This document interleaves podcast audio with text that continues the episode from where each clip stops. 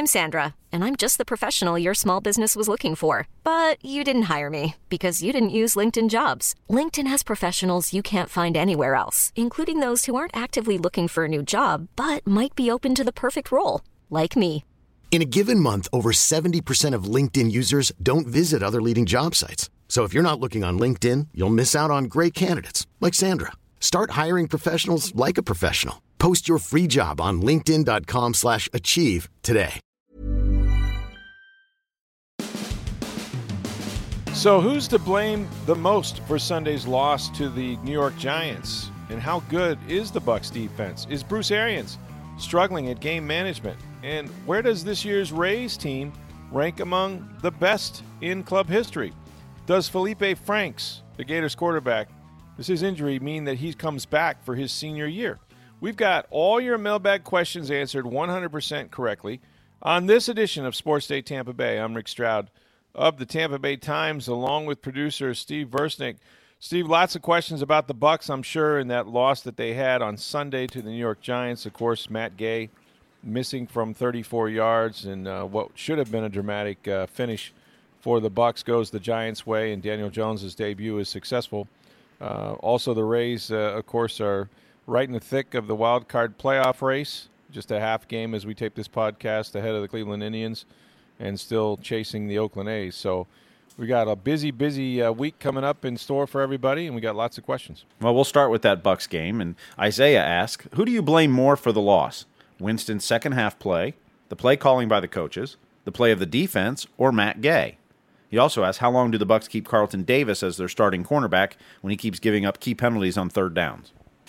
Well, I mean, I think the you know the easy answer is if your kicker makes a field goal, then you win the game, right? And that he's got one job now. He made four other field goals. We can get into what Bruce Arians' role was in that that miss, and you know just this sort of wanting to get him off the right hash mark, which has been a problem.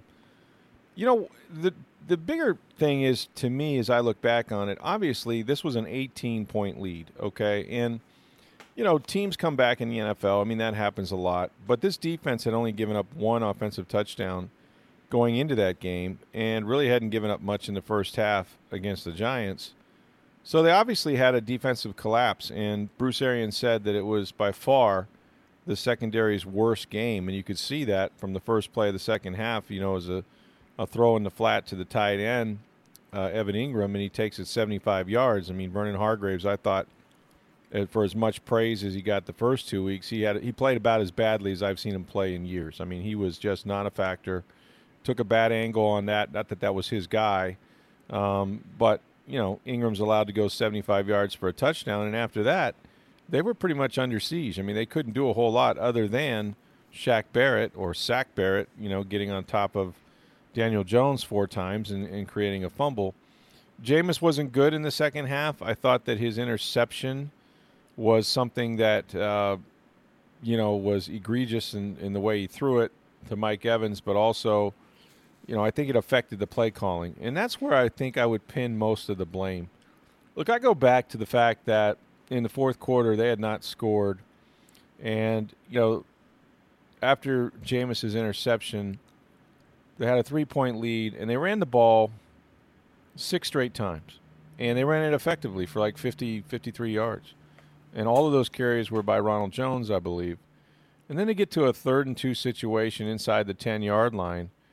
And, you know, your options are well, we can run it again, and we've been pretty effective doing it. But after six straight carries, they're obviously going to have to honor the run and play the run.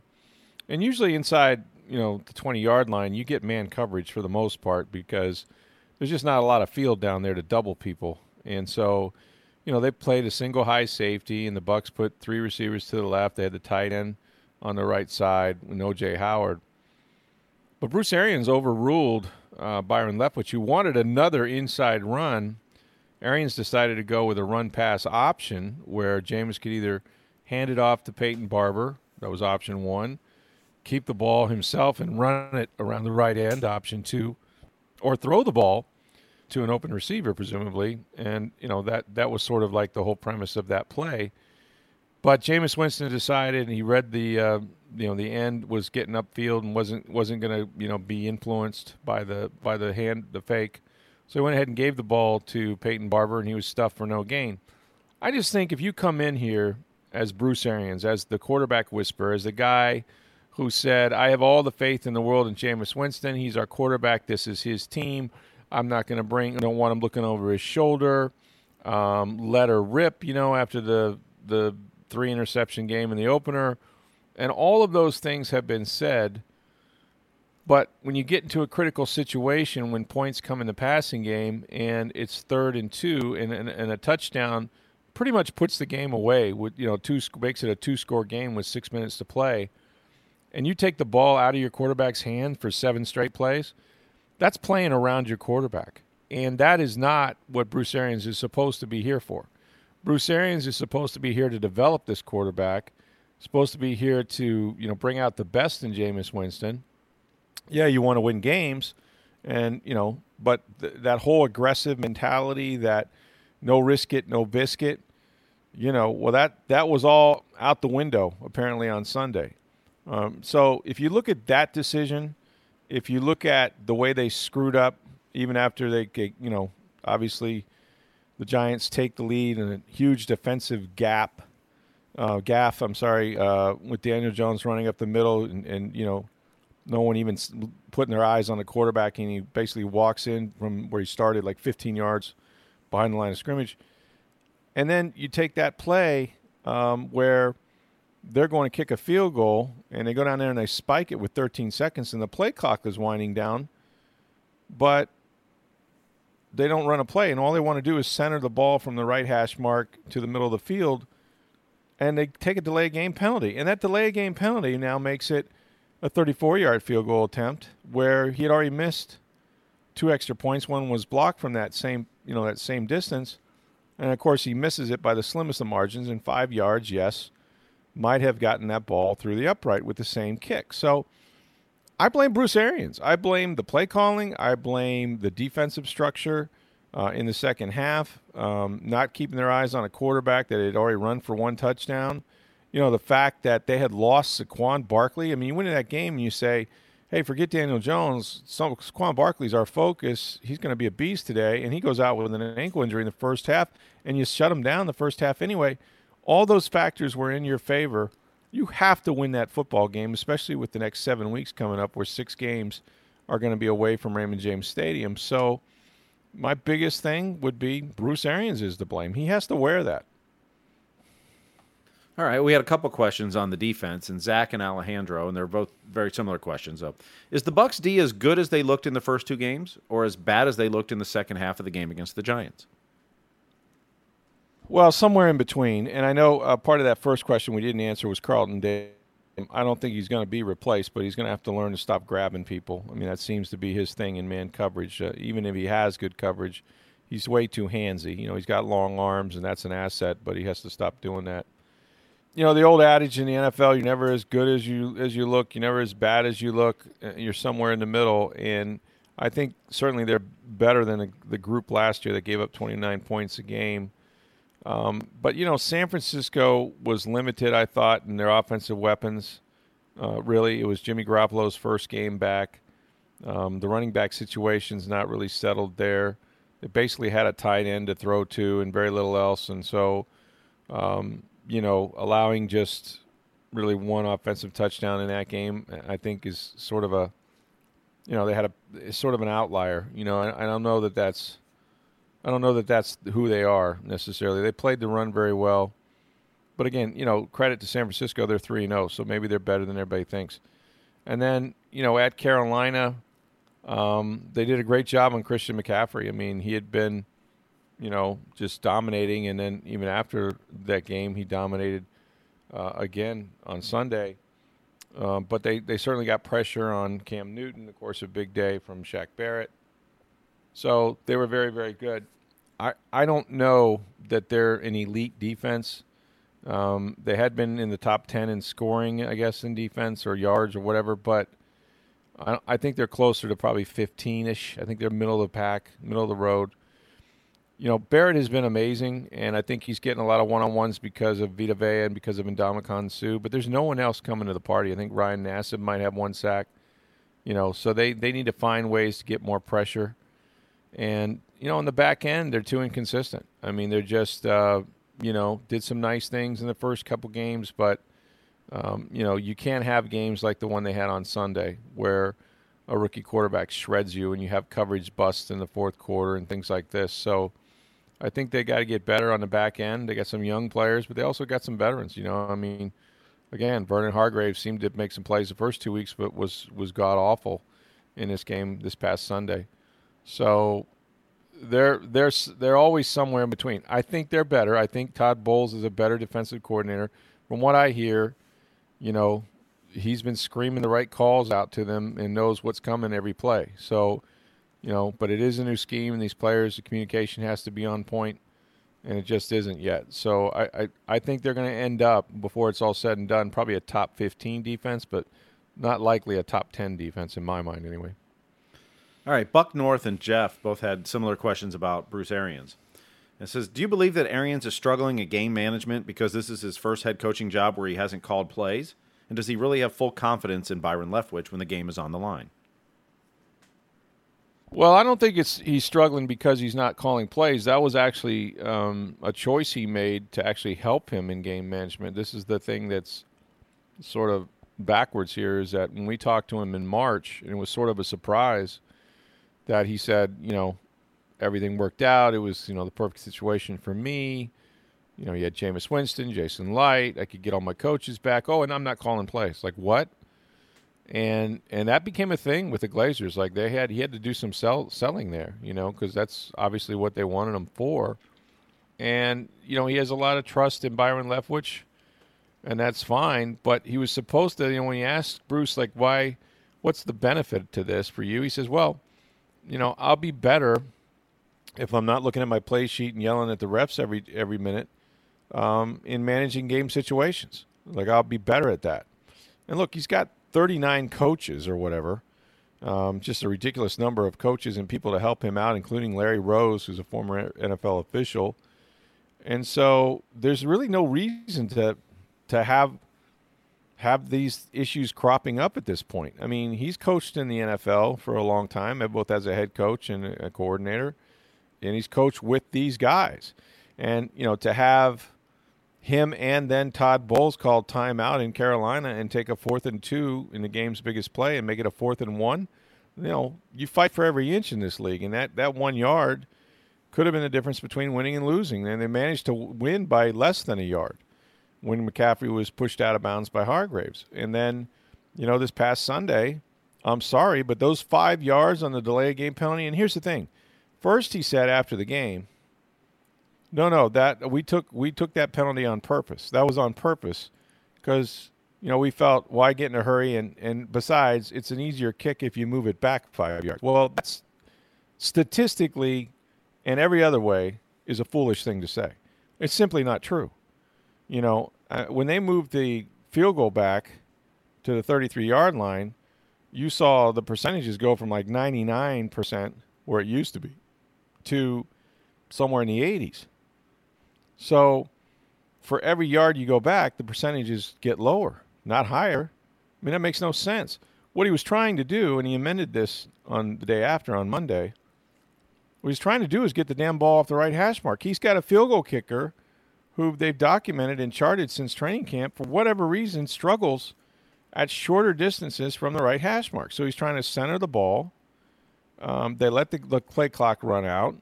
They had a substitution. The referee or the umpire was standing over the ball because when you make a substitution late, you got to allow the defense to get their players in response to that. And he felt, you know, five seconds, six seconds, four seconds, whatever, that as the play clock, not not the actual game clock, but the play clock was winding down, that he couldn't snap the ball, take two steps over, and take a knee. Like for some reason, that would have been an issue. So he, you know, he took the delay. Um, so that's that's bad management. I mean, it's bad game management. You got to know the you got to know your timeouts. They had one timeout. You got to know the down and distance. Um, you know, it's a it's a drill, a situational football drill they work on every week in practice. You know, we got to run up, spike the ball, need a field goal to win, um, may have to run another play, take a knee. Everybody's lined up. I mean, you drill those things. That's what coaching is about. And so for him not to be prepared, um, yeah, he is struggling with game management in these first two weeks, but I don't think it's because he's not calling plays. It's, it's in spite of the fact that he's not calling plays. He should have, you know, more time to think ahead of these things and make the right calls. And he's got lots of help in the, you know, upstairs. So, you know, I, I don't understand why it's happened, but it's happened two weeks in a row. Steven tweeted us and says, Not sure if this is a rhetorical question or not, but why have the Bucs struggled over the years to beat rookie, journeymen, and backup quarterbacks? Bucs seem to make them look like all pros whenever they face them. Well, we, like I said, it always goes back to we can't have nice things here in Tampa Bay. I don't understand it either, but I mean Bruce Arians and for his part, and until Sunday, and Todd Bowles when he was with the Jets, if you took the games that that Arians and Bowles with the Jets or Arians and Bowles together in Arizona, they were nine and zero oh, um, against rookie quarterbacks the last nine times that you know Bruce has faced one as a head coach. So this was the outlier for them. The Bucs, not so much. This happens all the time. Doesn't seem to matter who comes in here his first year and starts a game. He seems to win. So, you know, I think that perhaps they underestimated how good Daniel Jones is. And, you know, the one thing I knew, and, and they should have known, is he throws for a very high percentage, and he's way more athletic than obviously Eli Manning is, which is why he's playing. So you knew they were going to try to get him outside the pocket, you know, on some bootlegs and some waggles. Um, but he did a re- he did a really good job of standing in there and taking some hits and making good throws and good decisions, except for, you know, Edwards who had the interception and maybe the game in his hands and dropped it. Um, you know, Jones was not really fooled by anything they threw at him, and they threw a lot at him. They came with a lot of blitzes and did a lot of different disguises and coverages and things, and he managed to find the right receiver pretty much all the time. So, I mean, I just, you know, I, I credit, I credit Daniel Jones. Um, uh, but I, I think Daniel Jones, you're going to find out, is going to be a really good NFL quarterback. I mean, a really good NFL quarterback. I've always said this: special shows up early. You know, if you're special, you'll you'll see that in a player even at the quarterback position, pretty darn early. And uh, and Daniel Jones looks like one of those guys that could play a long time and be very very good. All right, Matt asked, with the loss to the Giants and no home games until November 10th, could the Bucs lose the fan base for basically the whole season? Seems to me they would need at least 3 wins during this away stretch. Well, I mean, out of sight, out of mind, I suppose. Although, you know, I'm sure the TV ratings will be good regardless they have to find a way. I would agree to try to win half of these games and be relevant when the schedule turns and they come back. I mean, they still have, you know, five home games remaining, uh, and that'll be on the back half of the season after November uh, or uh, on November 10th, starting on November 10th. So really, you know, the last month and three quarters, you're you're playing predominantly at home. So you know, better opponents, easier opponents in some regards. Arizona comes here. Um, certainly, you're going to have uh, still have Atlanta and New Orleans, both at Raymond James, so it's a chance to make up some ground. So, uh, I, I don't know really that they ever lose the fan base. To the paying customers, that's a different deal. Um, I think we've already seen early in this season that you know whatever their season ticket base is, it's it's as low I think as it's been probably since they built the stadium. Um, I you know I see the lower bowl, especially on the east half, is almost exclusively to the visiting, you know, the visiting team. The Giants fans traveled very, very well.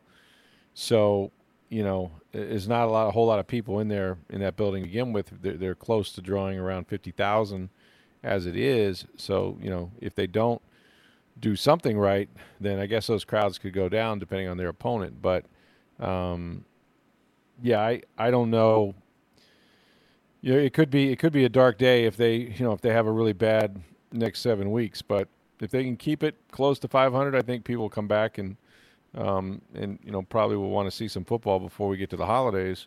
But it's not a, it's a good question. I don't know what what there will be left to cheer for. You know, uh, in that in that instance, it'll be getting close to to the holidays. Like I said, people have other needs and, and want to spend their money other ways.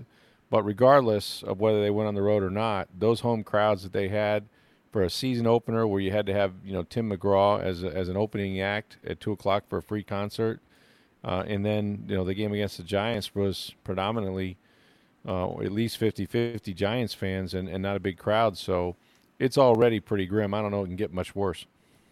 All right, Lionel and Bill had questions about Jameis Winston, and it kind of goes, "What do you think are Jameis Winston's chances of getting that second contract? He has a new coaching staff, still producing numbers, but not getting wins." When you say second contract, I'm going to assume you mean like a longer term deal beyond one year.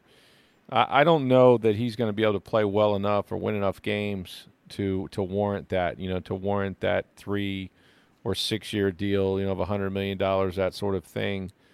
My guess is if he stays healthy and, and puts up numbers, which he's always put up numbers, right? Just the W's haven't been uh, as easy. But if he, you know, plays winning football, I've always felt like this is not a one-year deal, you know, with Bruce Arians and Jameis Winston. I don't think Bruce came here at 66 to just coach him one season.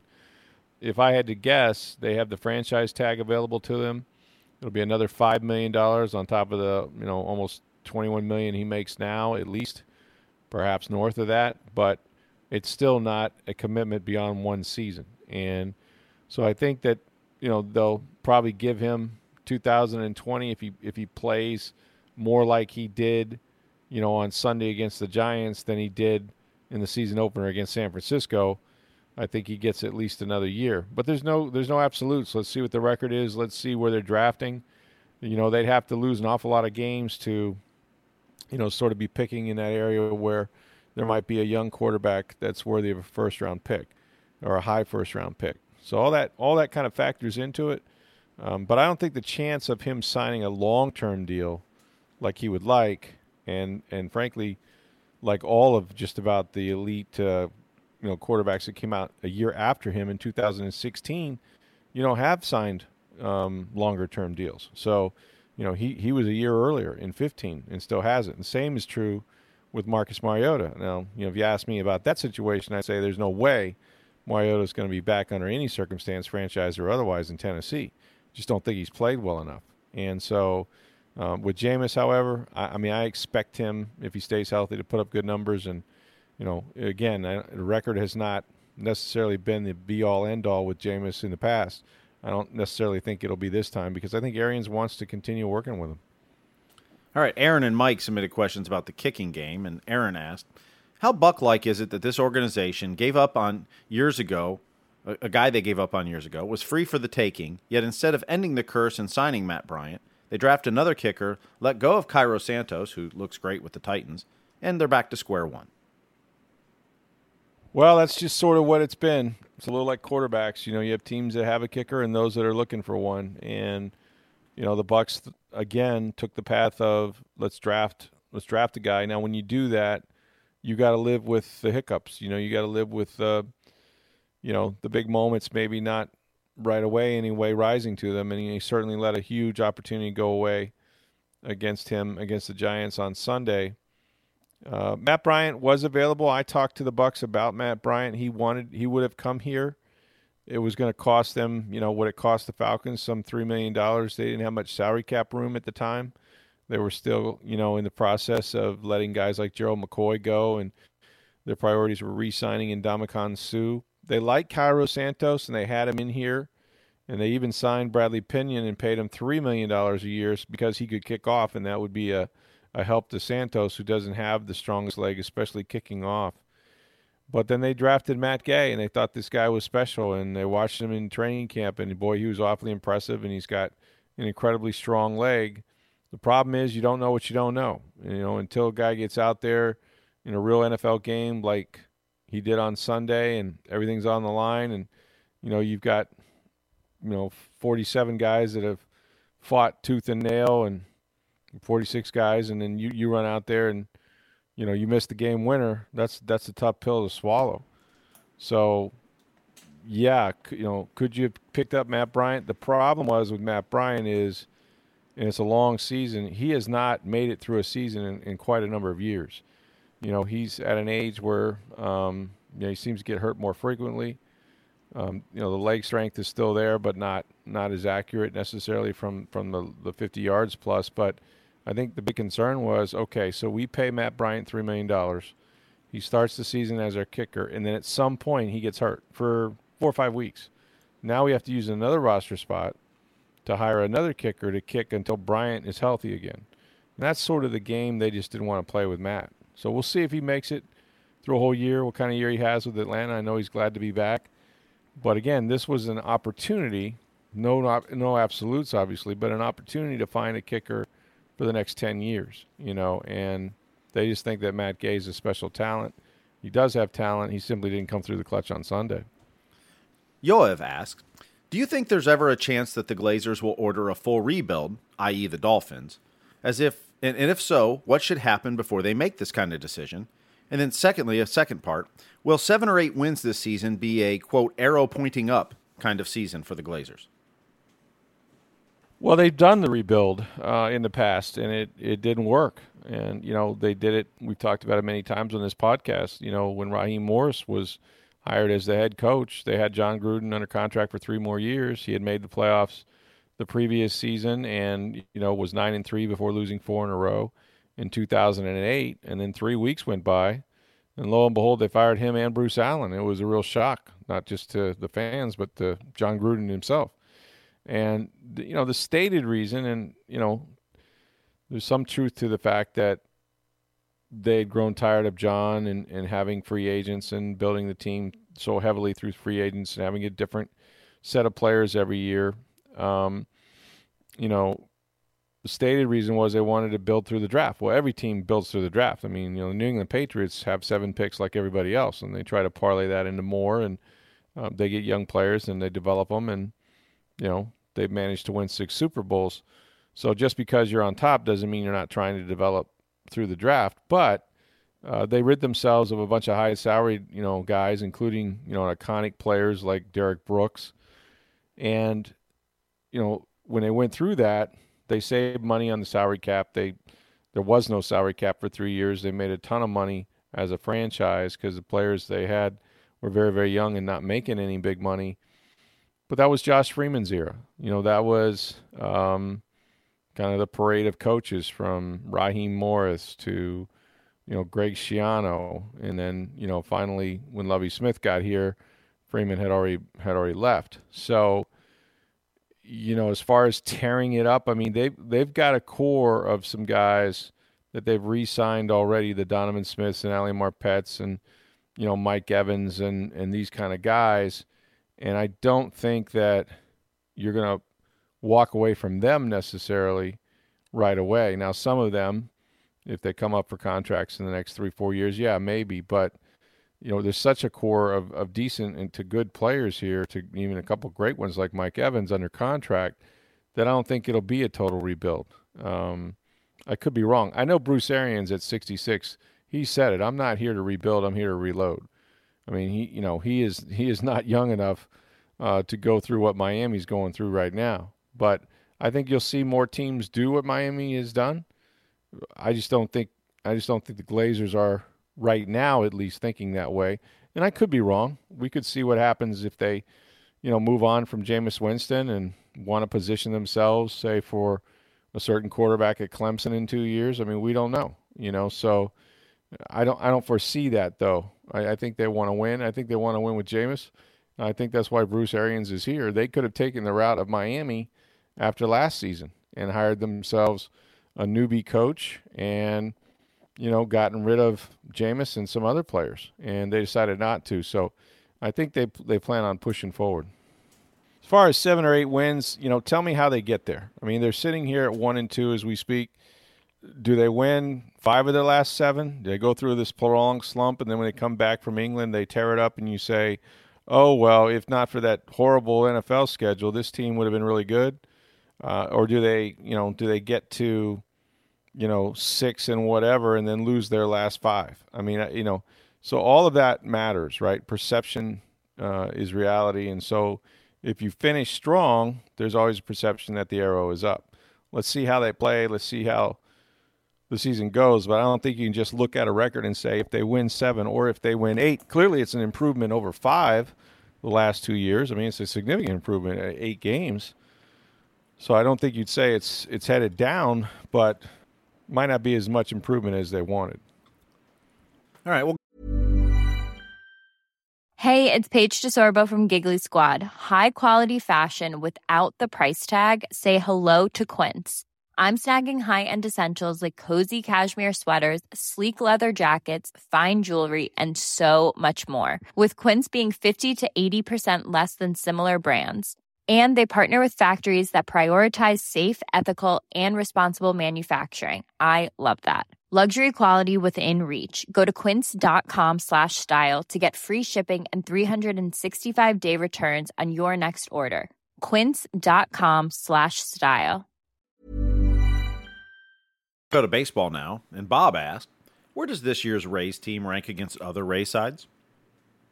Steve, you and I were talking about this a little before the podcast and uh, reading through the questions, and, and this was a really fascinating one. Of course, the story still has to be told, right? But um, just sort of looking at what the Rays have done in the past, currently 93 wins ranks third, I think, all time uh, among Rays teams.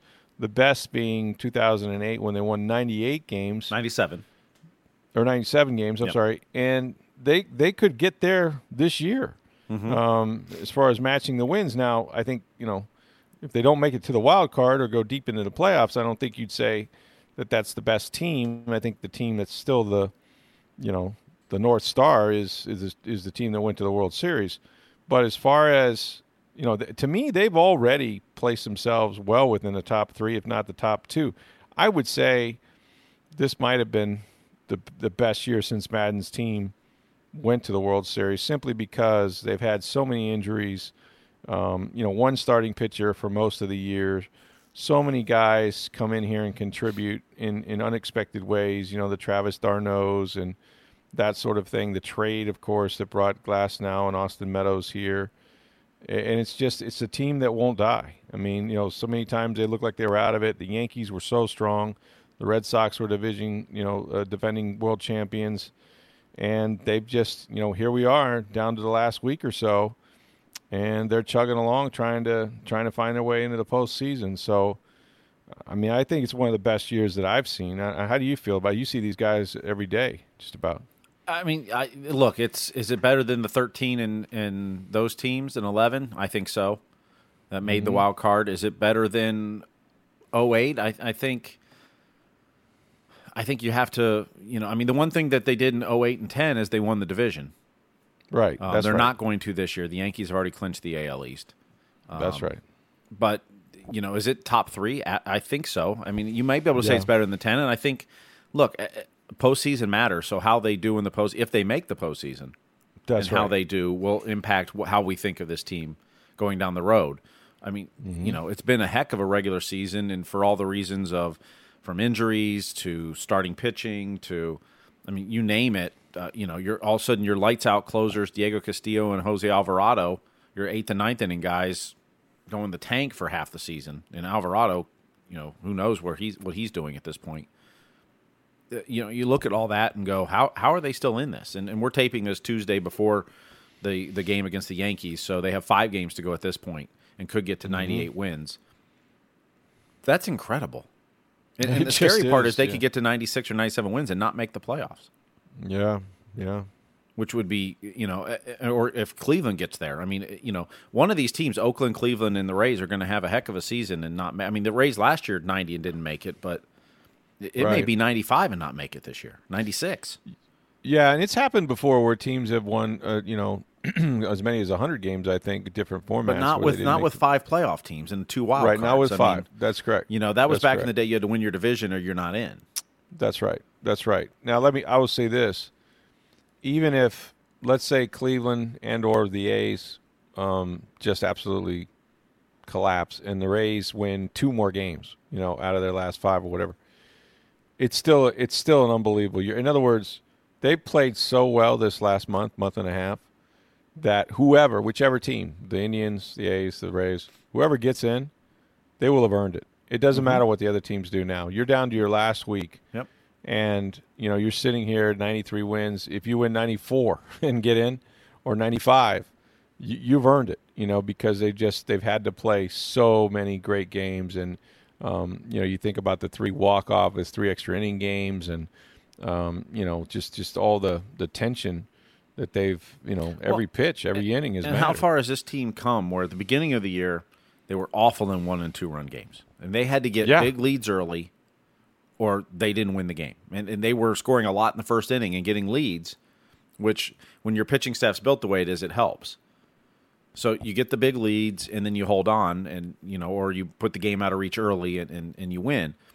Of late, it doesn't matter if they're down; they come back, and, and the belief in this team and the energy of this team, you know, it, it's it's it, you know it's it's so fun to watch that you know uh, just Monday night they're you know down four nothing to Boston, and you're going hey, here we go again because the night before they went down four nothing you got within four three and then Boston got a couple more runs and ended up winning that game Sunday so.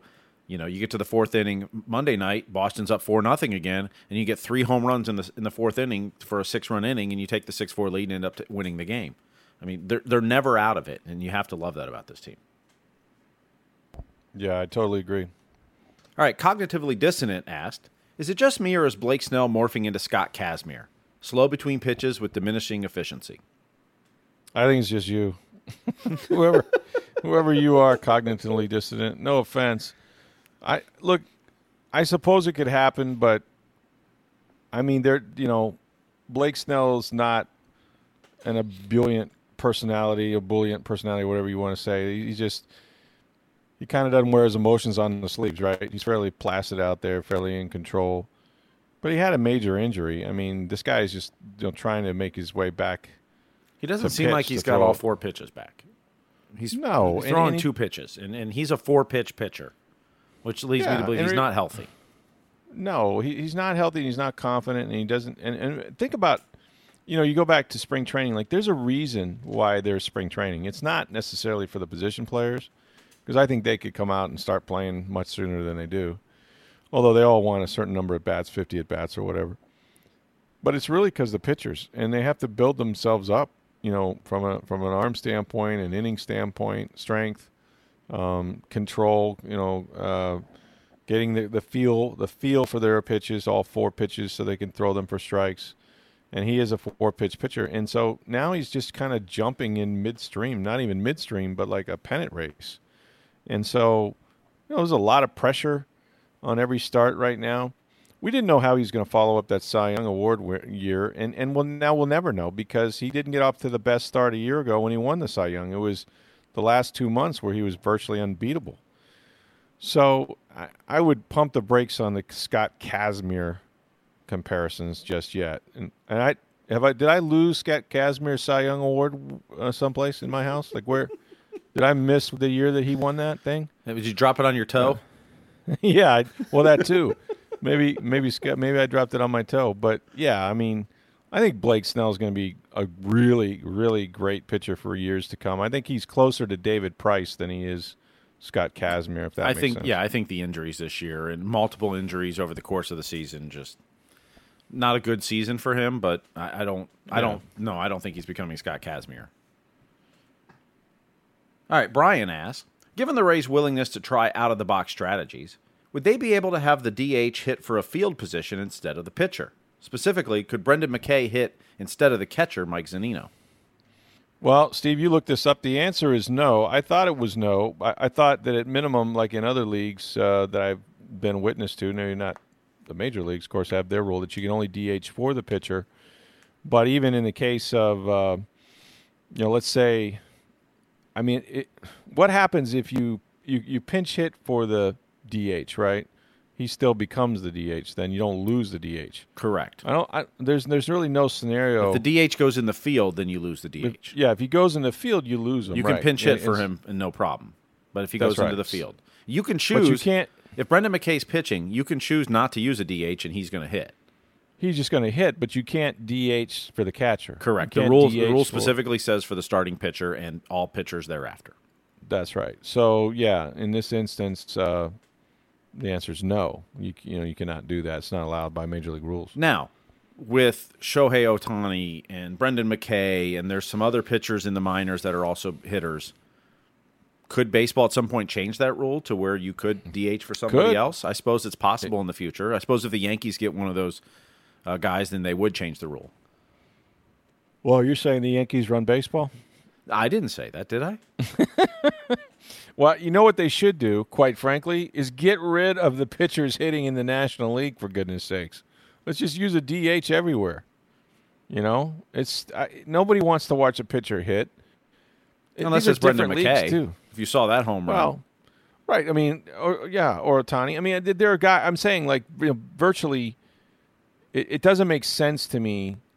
Even the numbers are skewed. Like if you pitch in the American, if you pitch in the American League versus the National League, so I've got four outs basically. You know, every game that I should get because the pitchers have to hit. They can pinch hit, obviously, but then you're losing the use of the pitcher. But I'm just saying, like, no one, no one really wants to see a pitcher hit unless you're as talented as Brendan McKay. And you know, even then, let's see if he can do it with any consistency. But yeah, I just think I don't know why baseball. It's one of the things that you know you scratch your head about baseball, right? Like, it's like if you're in the if you're like in the NBA and the ABA merged or something, and they had a three point line in one league, but oh no no, and then when you're playing.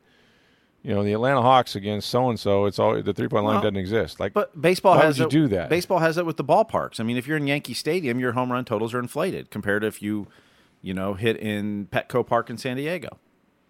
I mean, every field is different as it is in baseball. So that's part of isn't that part of the uniqueness of baseball that not everything is is identical? I mean, every soccer field is the exact same dimensions. Every hockey rink, every football field, all those sports are played on the exact same surfaces. No matter which arena you go to, which stadium you go to. I mean, you know, if you, if you're saying everything, and uh, granted, I'm not saying that, that having a DH or is it because I think you should just get rid of the DH and bat eight players and let everyone bat more often. But but in, in, in for baseball, every park is different. So the game, I mean, when if you're going to say stats are inflated in the American League, well, they're inflated in Yankee Stadium for hitters. I mean, you got that short porch I in right field as a left-handed hitter Yeah. in Yankee Stadium. I mean, your your numbers are hugely inflated. If you're at Coors Field, I'd, I'd, your numbers are I'd be all yeah. I'd be all for well, that's atmosphere. Well, you know that, but I'd, I'd be all for for tearing down the Green Monster too. Make all the stadiums the same. Four hundred to center, three thirty five down the lines, three seventy five and then power alleys. I'm cool with that. All right. I mean, you make a good point, but it but it's still strategically it's a Mm-hmm. different game. I mean, strategically, you know, I don't have to take a you know, yeah, the ballparks might be different, and that all, all everything you said there is true, but like, I have to take a pitcher out of the game and decide whether I want a better offensive player to take his spot in the lineup, which makes Mm-hmm. no sense to me. You know, and then even in the postseason, right in the World Series. I'm in the National League Park, my guy, I have a different ball club, right? Well, but, but if you're a National League playing in the American League Park, it's a different ball club. You're not used to having a DH in there. Your and your bench isn't built to have a DH every day either. So I mean, there's you- advantages you to both. What I'm saying is there's advantages to both. Well, but but I mean, when you set up your team at the beginning of the season, I mean, there's a lot of clubs. Cincinnati, you know, when when they built their the new park at Great American Ballpark, they learned the ball flies out of there. Mm-hmm. Fly ball pitchers were not the best pitchers for that ballpark. They have to change the personnel they have. Well, so the National League, if you're going in at the beginning of the season, you're not you're not putting your bench together to have a, a, a DH that you know a traditional DH that may hit 40 home runs or whatever else that some teams do. Yeah, and the same is true of the American League. If he has to go to the National League, all of a sudden I've lost the use of one of my best offensive weapons. I mean, everyone sits there and says Works the American. League's at the disadvantage in the World Series. But in the American League parks, the National League's at disadvantage because they're not built with a DH in mind. That's not how they build their But team. a, maybe not with a DH in mind, but you still have a pretty good hitter that you could put in a lineup that it might be an advantage because you have a guy that would normally, you know, I can only hit eight guys. You might have a good yeah, you might. platoon guy might. that, that you could you know, might might help you offensively. You know, he's not a great defensive player, but you play him and you sacrifice that defense when you play him. But now I'm in a postseason, and you know, voila, all he has to do is get up there and swing the bat. We're we're better off for it. So, yeah, I mean, I know what you're saying, and there is no symmetry like you know continuity in baseball like there should be. I just I I, I don't know. I every level of baseball, even in the minor leagues, uses a DH. Mm-hmm. The only ones that don't is in Major League Baseball, and it makes no sense to me. It never has. We'll debate this later on. Coming This to a future podcast. yes, coming to a new, and we'll also talk about whether Pete Rose should get in the Hall of Fame. We'll take your calls after this. it's an old joke from uh, Cincinnati days of a friend of mine. That's that- he was getting ready to host his first show ever on the uh, Reds flagship station, and so we're asking if he's nervous and what he's going to talk about. And he was hosting the post game show of the the after the Reds broadcast, and he says, "Oh yeah," and he goes through this whole big buildup of everything he's going to do, and the Open's going to play, and highlights going to play in this, and he says, "I'm going to go." Pete Rose sucks. Seven four nine seven thousand one hundred. The big one. Back after this. and Oh, you'll get That- there be- will be calls. yeah, you'd be three hours of calls. You'd be fine in Cincinnati, no problem. So, Yep. It's a way to do it. Absolutely. Well, Carl asked, should Joe Maddon be fired? And has his act played out in Chicago? And will he get a new gig or do TV? Gee, for a minute I thought he was still managing the Rays. I, I've done this question too. That was right Mm-hmm. up there with Pete Rose for a while. Um, Joe Maddon is not going to be fired. Joe Maddon doesn't have a contract, so he is unemployed at the end of this season, which looks like it'll be the end of the regular season because I don't believe the Cubs are going to make it to the postseason, and it's too bad. And I think uh, the Cubs will be worse for it, but they won't know it for a while. Um, I don't think Joe's going to do TV. I think he wants to manage, if I'm not mistaken. He's talked about that. You'll have lots of and I don't think, yeah, I don't think there'll be any shortage of places where he can go, including, and wouldn't this be interesting if he stayed right there in Chicago and walked to the South Side and managed the uh, a young and actually fairly talented White Sox team in the same city and could compete for the headlines there. You know, I was in Chicago um, back in July, I guess it was, and, and they had just, you know, they, they were in first place at that time in their uh, division by about a half a game, but they hadn't played well. They had gone like 22 and 28 to finish the first half. And I think it was right around the All Star break, and the radio in Chicago was just one call after another. You know, hey, what do we do? Uh, what are we going to do? Should we fire Joe Maddon? And I think at that time Buster Olney had come out and said that uh, you know there was talk about big changes, including Maddon and all this. Of course, ultimately they didn't make a change at the All Star break, and they came out and I think they won seven or eight in a row. But now, of course, it looks you know it's gone the other way. But some White Sox fans called in and they said, "Let me get this straight. I sit here and I listen to your show, and you know the White Sox are you know not having a good year, of course, and they haven't for a while. And it's like, so you guys have three MVP caliber players on this team. You know, Kris Bryant and Anthony Rizzo and you know Baez and all this stuff, and then you've got um you've got you know a, a, you've been in the postseason every year since Joe Maddon arrived, and you won a World Series for the first time in 108 years, but you want to fire the manager? Like, hey, we're a White Sox over here. Like, we think maybe your expectations are just been a little too high lately. Like, you're just a little high in your. You remember what the Cubs were before all this occurred, and it kind of coincided when Maddon got there. So there is this sort of like Maddon fatigue syndrome, which we certainly witnessed in Tampa as well that has occurred in Chicago. And and look, I blame Theo Epstein because I don't know what Joe's supposed to do. The other night, you know, they were playing a game and they, they scored eight runs and they lost nine to eight. And I don't think it was because he took out the good pitchers. I just don't think he had any. By the way, You know, Craig they've had- who they signed, Ooh, a lot of teams thinking that he didn't sign with them, probably including the Rays. including the Rays. That's right. Kimbrel's Yeah, given up nine home runs this year, which is his career Mm-hmm. high, and he didn't start until late June. and he was on spend a little time on the DL. He's been god awful. So they, I mean, he's not even really their de facto closer, and so, you know, it's he's gonna he's gonna move on. I think he will manage. In fact, I'm fairly sure of it. I would look also at the Phillies as a possibility. Mm-hmm. Um, and I think the Padres know- are a really good possibility. and I was going to say California. You know, he spent an awful lot of time out there with the Angels, and so those are sort of his places. You know, Chicago, Pennsylvania. Obviously, I don't think he'd go to Pittsburgh, but I think I the Phillies. the, I thought the Mets were a possibility. Mets, now, I've heard, but then now they, they've they've started winning in that. So I think yeah. But uh, you know, I think a guy like Joe Maddon could take some of the back page headlines from the Yankees. Oh, he could, and, and we we know New York is all about is all about competing for that space, right? oh, it's very important to them. Yeah, but I personally, my selfish wish is that he stays in Chicago and, and just like takes the White White Sox to a World Series. Because the other thing the caller says is, you know, yeah, we had one manager who took the team to a World Series, he can't even get a job in baseball. you know, like Ozzie Guillen, nobody even wants to talk to the guy. So, you know, at least Joe is wanted by other people.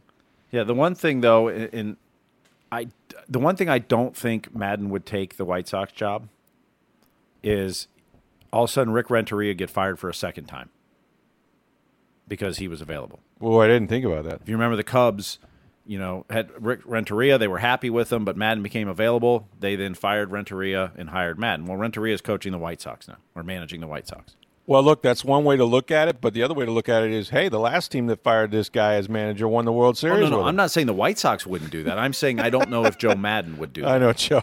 I'm taking a guy's job twice. Yeah, well, I don't know. I mean, that would be yeah, that would be a little clumsy. But the Chicago thing, I think, Yes. would be cool. Look, he's he's got a restaurant right outside of Wrigleyville. Mm-hmm. I mean, you you literally walk out the door and it's right there. Yep.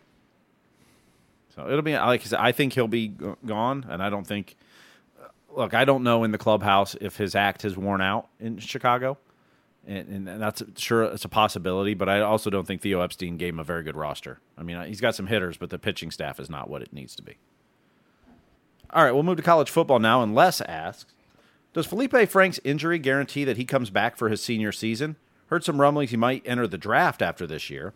And is Trask good enough for the Gators to compete against the likes of Georgia and LSU? From what I've seen of Trask, I, I think he's done fairly well. More surprisingly, better than I thought he would. So, uh, the way the offense is run, I think it's been very efficient. I think he's hit the open receivers. I think he's getting the ball to his playmakers and getting it out there on time. You know, Felipe Franks had this, you know, NFL arm, NFL body, athleticism, and a little bit of attitude to go with it, but he's also prone to making the big mistake, and he was not off to a good start. I think they would have lost that game for whatever reason against Kentucky had he stayed in there.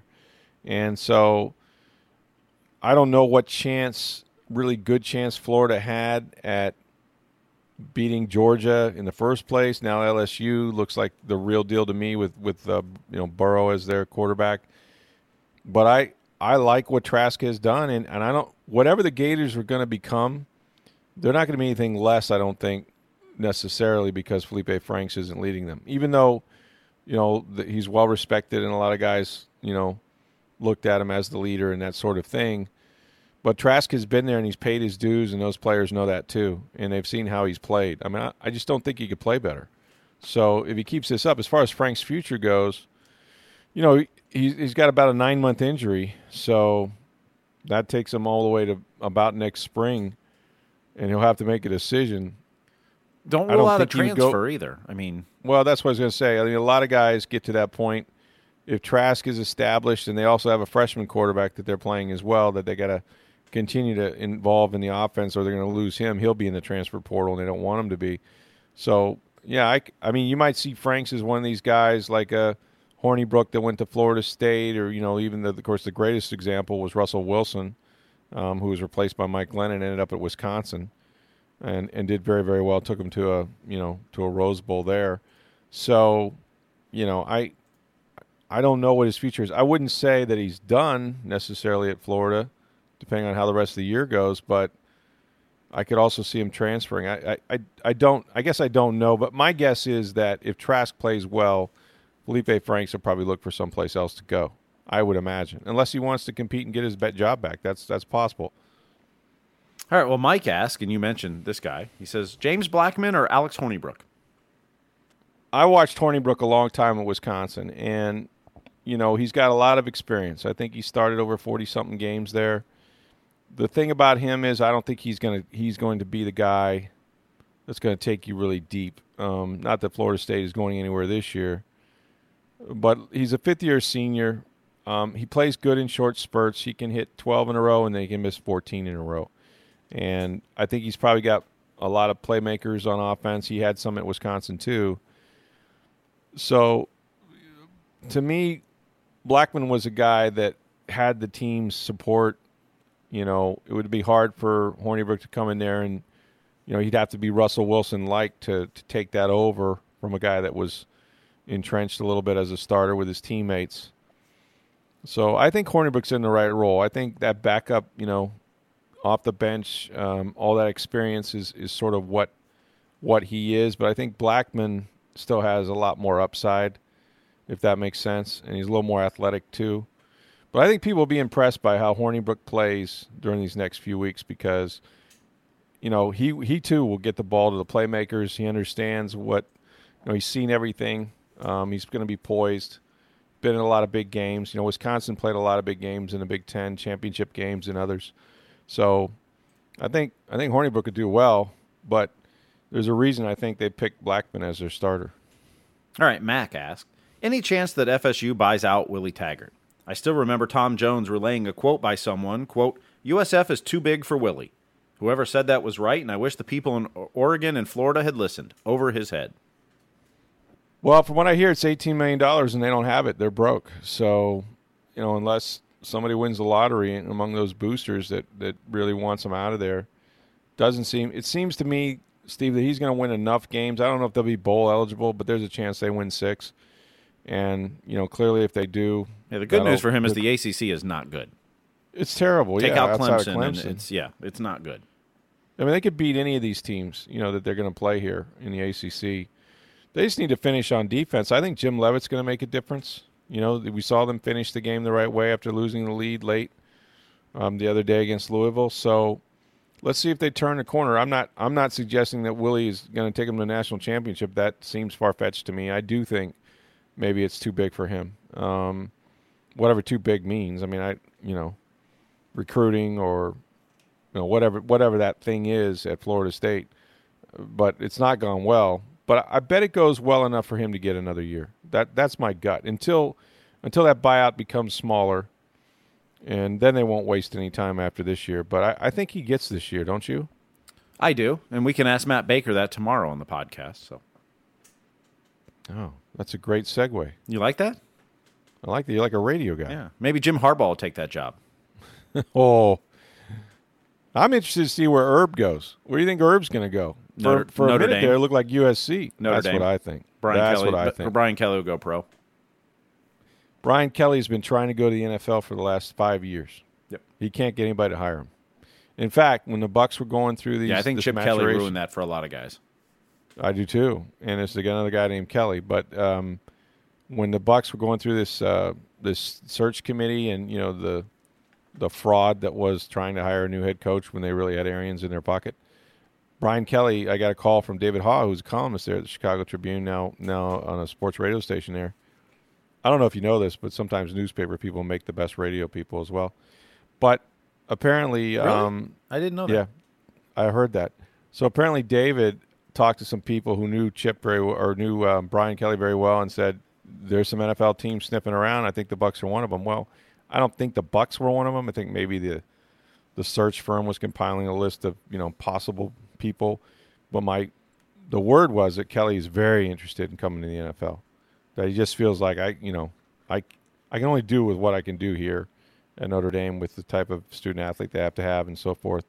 And he's done a good job, but he'd like to try his hand, you know, at the NFL at some point. And so, yeah, to me, Urban Meyer, Notre Dame's a special place for him. So I, I could I could definitely see him doing that. Um, he's going to go to one of those big, you know, fabled schools like that.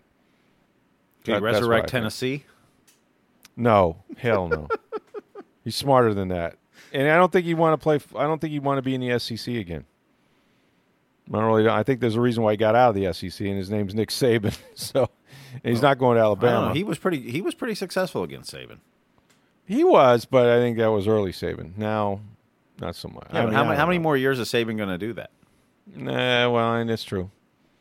That's true. Guy George is pretty good though too. Uh, yes, Kirby Uh, Smart. Kirby Smart's very good. Yeah, but anyway, it's a tough league. But yeah, Notre Notre Dame to me is his got to be on it. But people were talking seriously about USC too, and I don't know. I don't know how Herb feels about USC. He coached. He coached out that out west before, right? At Utah. Utah, yeah. After he was at Bowling Green in Utah, went undefeated. Had Mm-hmm. Alex Smith at undefeated Utah. Right. It'll be interesting, but he's That's definitely coaching again. Yeah, definitely. Oh yeah, this is just his one year TV hiatus, so I can publicly campaign for jobs without actually trying to submarine a guy. Yep. All right, so speaking of college football, as we mentioned a minute ago, Matt Baker of the Tampa Bay Times will join us tomorrow. Of course, uh, it is a busy week. The Rays will wrap up their two-game series against the evil empire of the New York Yankees tonight.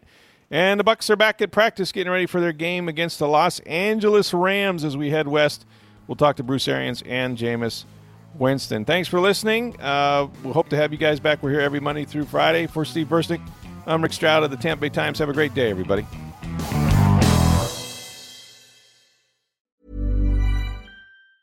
Ever catch yourself eating the same flavorless dinner three days in a row? Dreaming of something better? Well, HelloFresh is your guilt-free dream come true, baby. It's me, Keke Palmer. Let's wake up those taste buds with hot, juicy pecan-crusted chicken or garlic butter shrimp scampi. Mm. Hello Fresh. Stop dreaming of all the delicious possibilities and dig in at HelloFresh.com. Let's get this dinner party started.